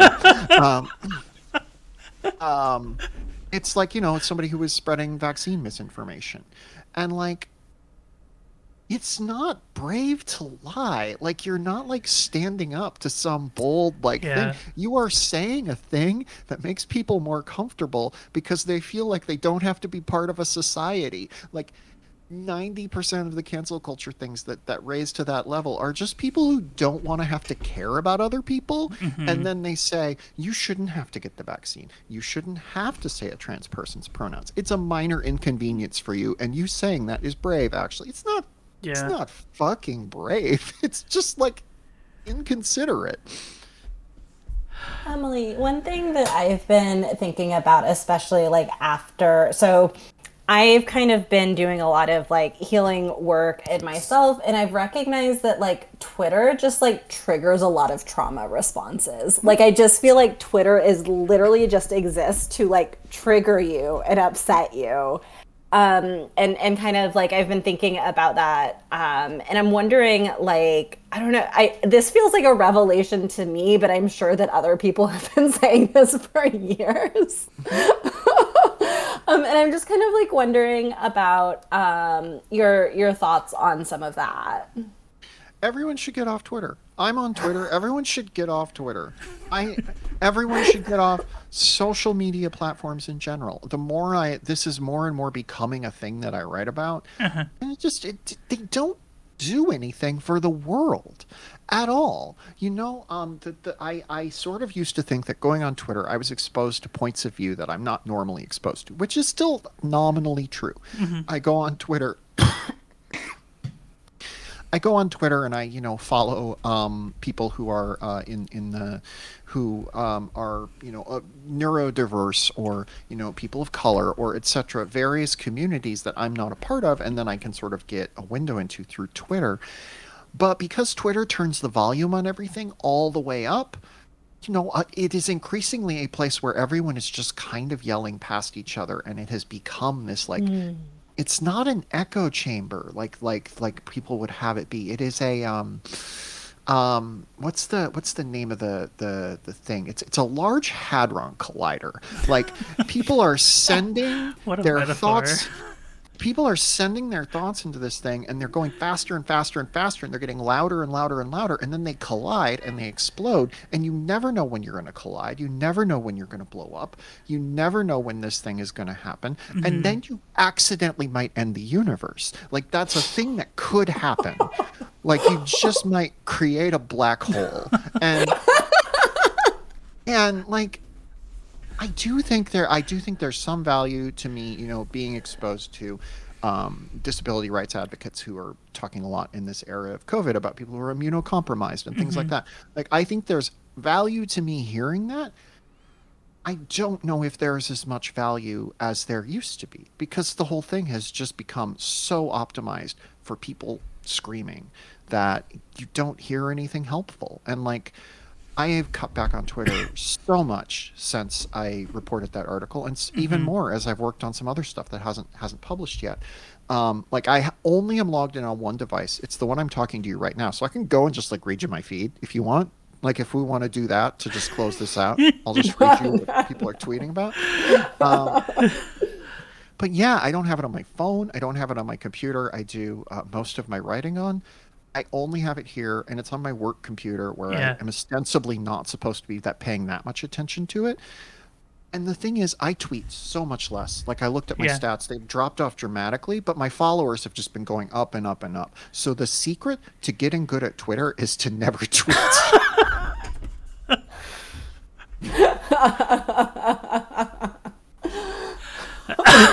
um, wow, where do we go from there? Uh, we have a listener question. Um, Jess is asking um, that it's really hard to balance the idea of this thing shouldn't exist and this thing exists and has become fairly necessary for personal existence, mm-hmm. right? Like, I think that a lot of writers and journalists have to have a Twitter, right? Mm-hmm. Um, to kind of, and so how do you, how do you balance the two? And like, you know, what about other things that other ways that that applies to your life like you're engaging in things that you're like this shouldn't exist but it does and i have to use it. Well i feel like most things in life shouldn't exist but they do and we have to use them. So i agree just, with you. it's just uh it is just a, in that like like should gender exist? Let's actually talk about that for a while. There are things about it that i like. There are things about it that i don't. Hmm.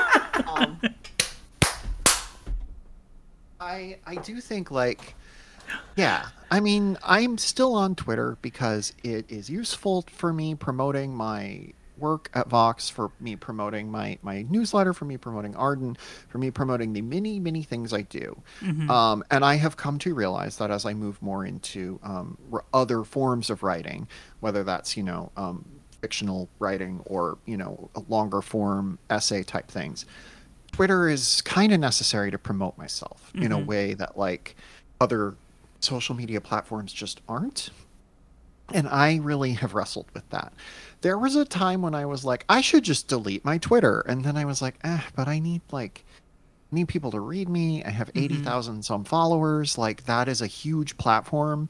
Um, I'm in the process of just starting to try to, to sell a novel and like a big a big thing that is working in my favor in terms of selling a novel is I have 80,000 plus Twitter followers. Yeah. And you know, publishers look at that and they're like, "Well, there's promotion right there."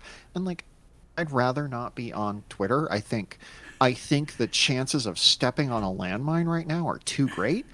But also, I get it. You know, I, I get I get if I'm a publisher and I'm thinking about taking a first novel from some random trans lady. I mean, I'm not just some random trans lady. I'm the random trans lady. uh, but like like uh it, like I think that you know uh, I- I- uh, her having eighty thousand Twitter followers is like a get, if you will. Mm-hmm. Um, so I don't know. I have my Instagram open to the public, and I get so many harassing comments there, and I'm just mm. like, I should close this down. But then I'm like, but wait, there's more. I can promote myself here. Yeah. I am mm-hmm. just a just a sponge to be whatever. So That reminds me of the Cancel Me Daddy Facebook page, which I started and literally never put content on. and somehow we get followers on it.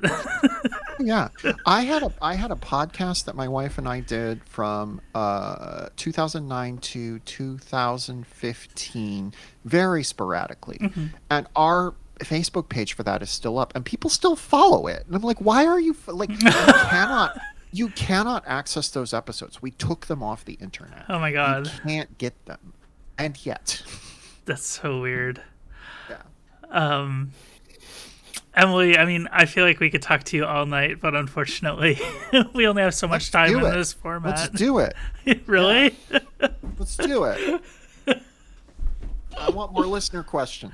Come on. Uh, but I feel like I didn't actually answer that.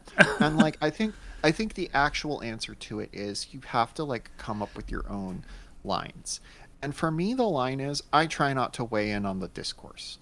Unless it's like yesterday Rudy Giuliani on The Masked Singer was like a thing that I was like I feel like I can weigh in on this. This is a narrow thing that I can weigh in on, but Yeah. I'm just going to make a stupid joke. And that was what I did.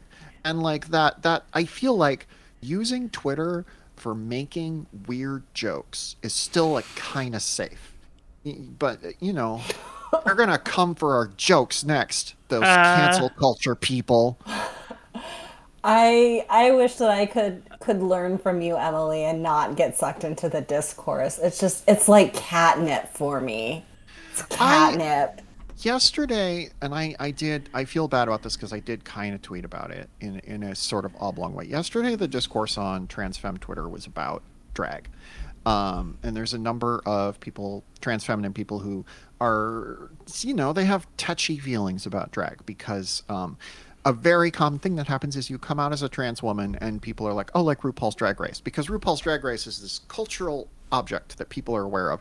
And then you have to be like no no no. And that it makes it easy to start to resent drag. And like but drag has this rich history in the queer community and spaces where gender performance is safe are really important for trans people discovering themselves etc etc etc and like i don't know. I feel like who who resolved anything from talking about that on Twitter?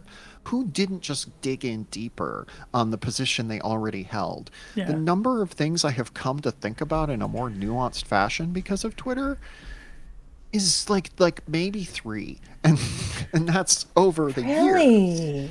And like, I mean, I, I think there is a broader thing of I have learned to like look at other people's mm-hmm. perspectives on the world. I think that Twitter is occasionally good for that, but I think the internet in general is good for that.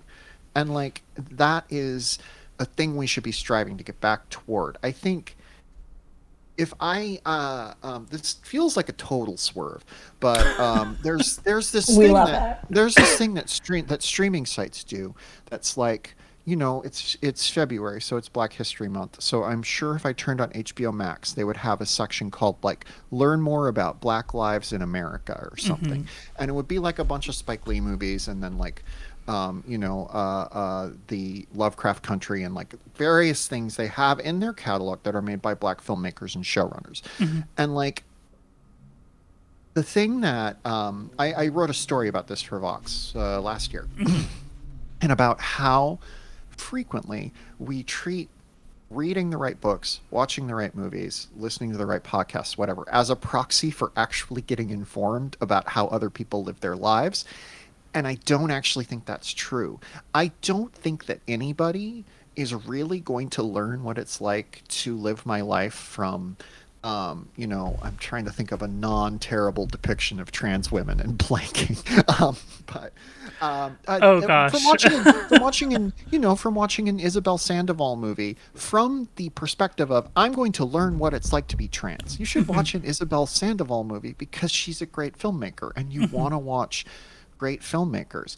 Um, I talked to the the critic Angelica Jade Bastién, um, who's terrific. She writes at Vulture, uh, a Vox sister site, and she was like if you want to learn about, you know, um, um, if you want to watch more black filmmakers, if you watch more women filmmakers, if you want to watch more queer filmmakers, and you're a horror fan, why not just watch a broader slate of horror movies?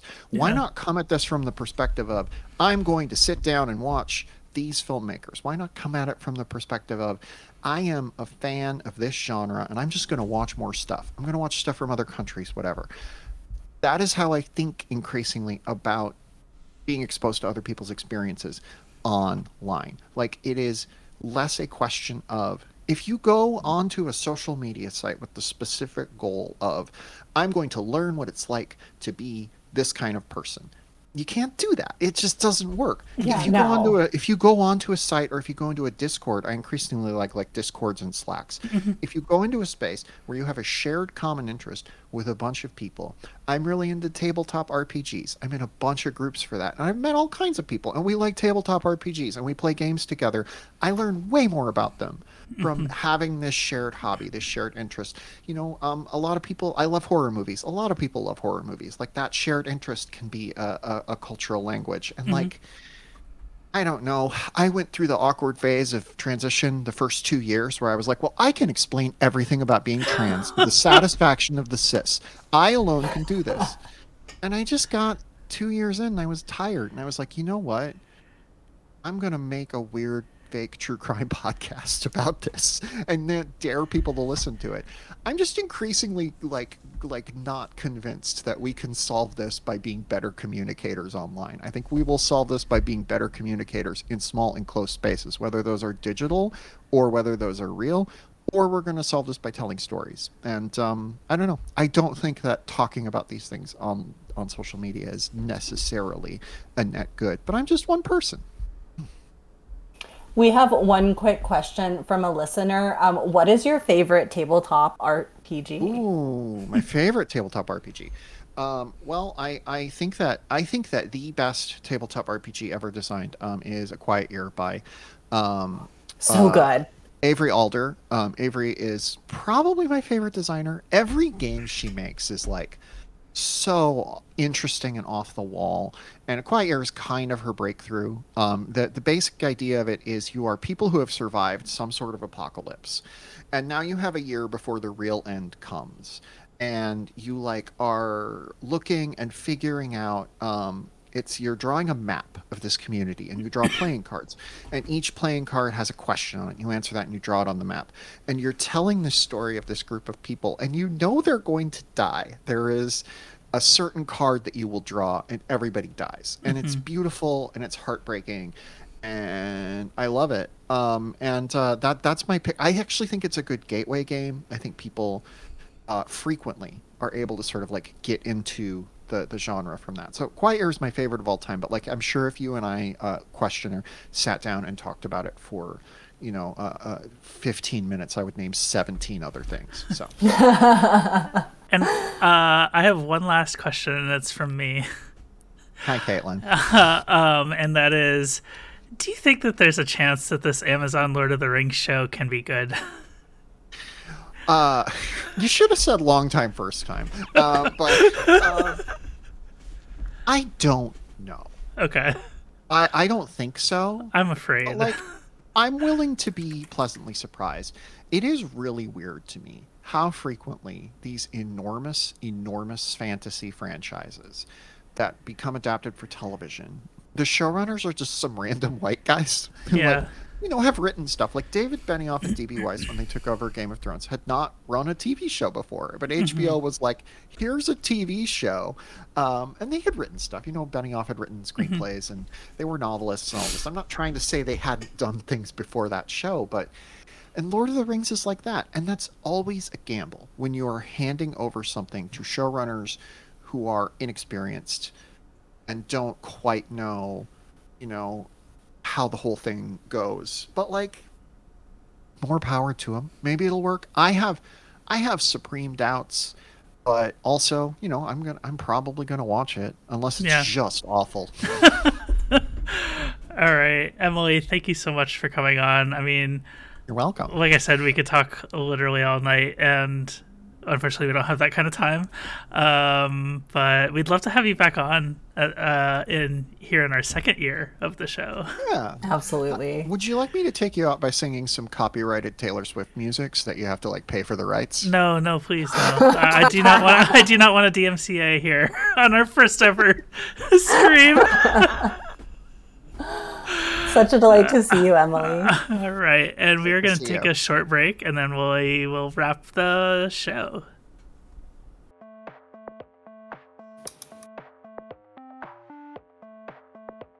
Okay, Kate, Caitlin, are you ready for some out of context cancellations? Wait. Oh, I'm sorry. so, we'll be right there, y'all.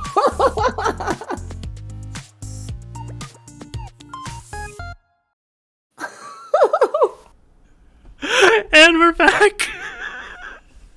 I'm dying. I'm dying right now. That was great. You're so welcome. so we we just had so many conversations with so many fanta- and, uh, fantastic guests. Yeah. Um, how are you feeling right now, Caitlin? I got to be honest, I'm exhausted.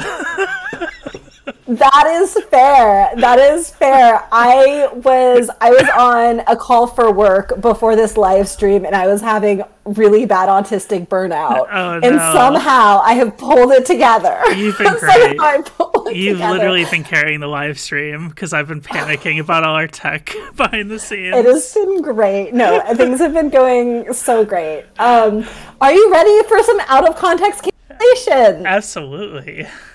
Okay. Um, first one Discord bot developers who have gotten into crypto.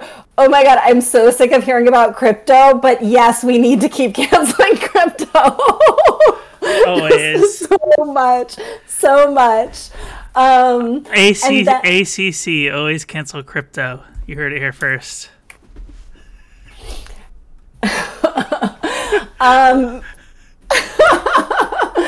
And then something else is we are gonna cancel shitty job interview practices, which I think we kind of canceled earlier today. Um, very, very of the moment. Um, Yes. and let's get rid of job hunting altogether. Just You mean like get rid of jobs or just the job Yes. hunting process? I, I mean, uh, yeah, work is only consensual. You don't have to work now, Gotcha. right? Um, That's amazing. yeah, and you I can do whatever that. you want. Yeah, I already do that, so we're cool.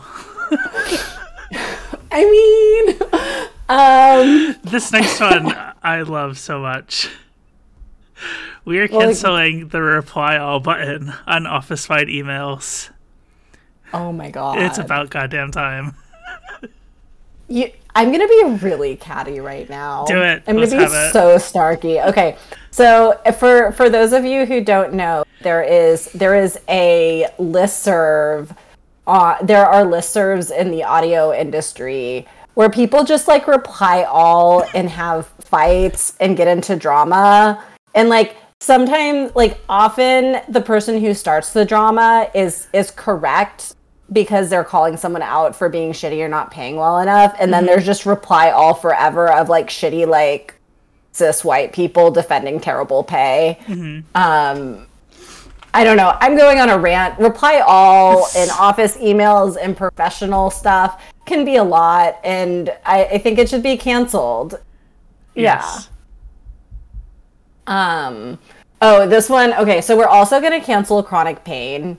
Um, yes, please. I I'm really really tired of chronic pain. Um, yeah, totally. And also the next one is the banks. We're going to cancel the All banks. Just wipe out half of my employment history, please. We have some listeners asking us to cancel their job specifically. Yes, canceled. Canceled. um also want to cancel premature death. Sure. Yeah, we can do that. Um people with privilege and power not recognizing the fucked up power differentials or or even worse, recognizing them um but not doing anything about it. Mm-hmm. Like, what the fuck? Yeah. Okay, sorry. Yeah, Things that no, cost don't apologize for that. Um, we also are going to cancel mayors describing their approach to homelessness as sweep surge, which is like really What disgusting. terrible phraseology. It's like it's like when newspapers write that somebody was struck by a bullet fired from a gun handled by a police officer. It's just like taking the humanity out of the situation. A quick sidetrack on that. Like I live in DC and there's this one bridge uh, in a certain part of town that, that people who live in DC are generally familiar with, where a lot of homeless people used to camp. And the city came in and literally bulldozed these people's tents. And they claimed at the time that it was to make the area uh, more accessible to pedestrians but instead like instead of opening up the way for pedestrians they just put up all these concrete barriers so that the people couldn't recamp so there's actually less sidewalk now than there was before. And like i walked through there dozens of times before the pandemic. I never had a problem with any of the any of the folks that lived there. And i just don't understand uh you know why we have to keep doing all of this. We don't.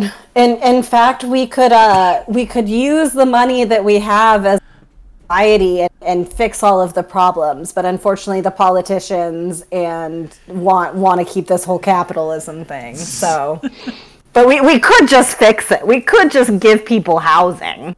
I don't know. Speaking Um, of capitalism, you can support our show. No, I'm just kidding.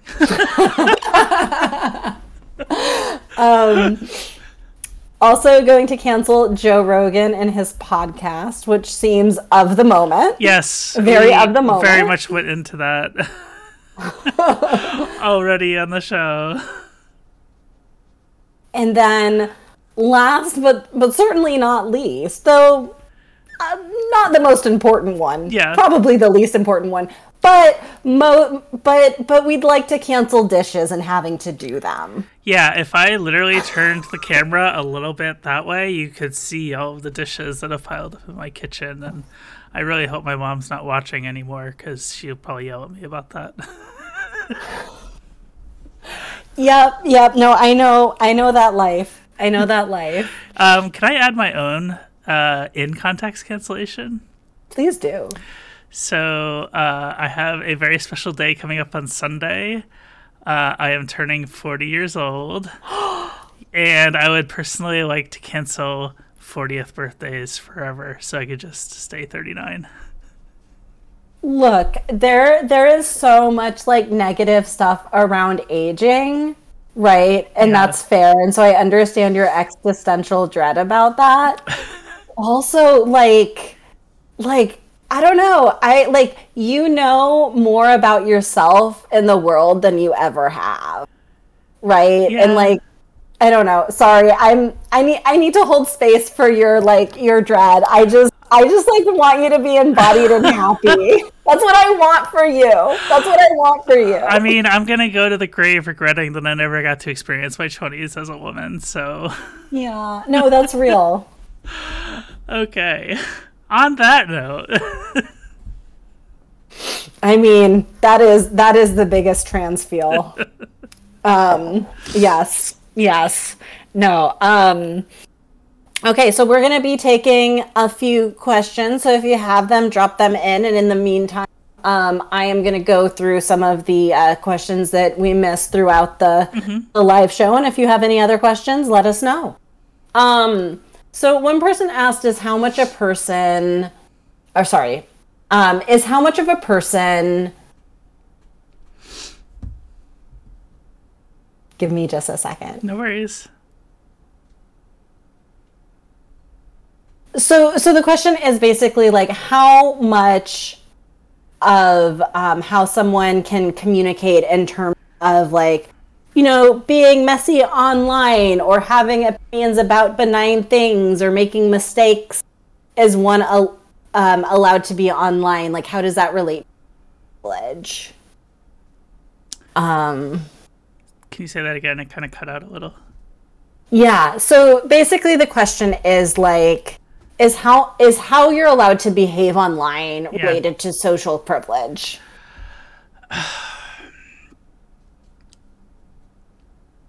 I do think that we get really wrapped up in these conversations. Um, yeah. Because, like, I'll give you an example. The other day, uh, one of my trans friends was talking about their experience uh, with their doctor and prescribing hormones. and, you know, my friend is a relatively successful white trans woman, you know, younger than me. Um, and she was just mostly venting her frustration. And she got attacked for it. You know, there's like, yeah. there were people who were like, well, you know, you shouldn't spread medical misinformation. You know, we shouldn't be listening to medical misinformation from random white trans women. And I'm just like, is that is that really what's happening here? Like this is just one person who, you know, had some issues with with how she was prescribed hormones, and now there's people like jumping down her throat, you know, accusing her of being privileged and things like that. And I think that there are times when we need to step back and consider our own perspective in a lot of ways on things and how it might be different from others. I think that's badly needed. But I also think that like sometimes we just need to chill. A hundred percent. A hundred And I don't know if that exactly answers the question. I'm trying. Yeah. no, you're fine. I think that it's highly related to social privilege. Like I think that um, you know, there are certain people who get attacked more right? I mean, mm-hmm. we've been talking about how a lot of times like people will dogpile on trans women, mm-hmm. right? And like I think that you know your social privilege does kind of like if you have social privilege that can protect you from some of that. So yeah, I think that's definitely something all of. Yeah.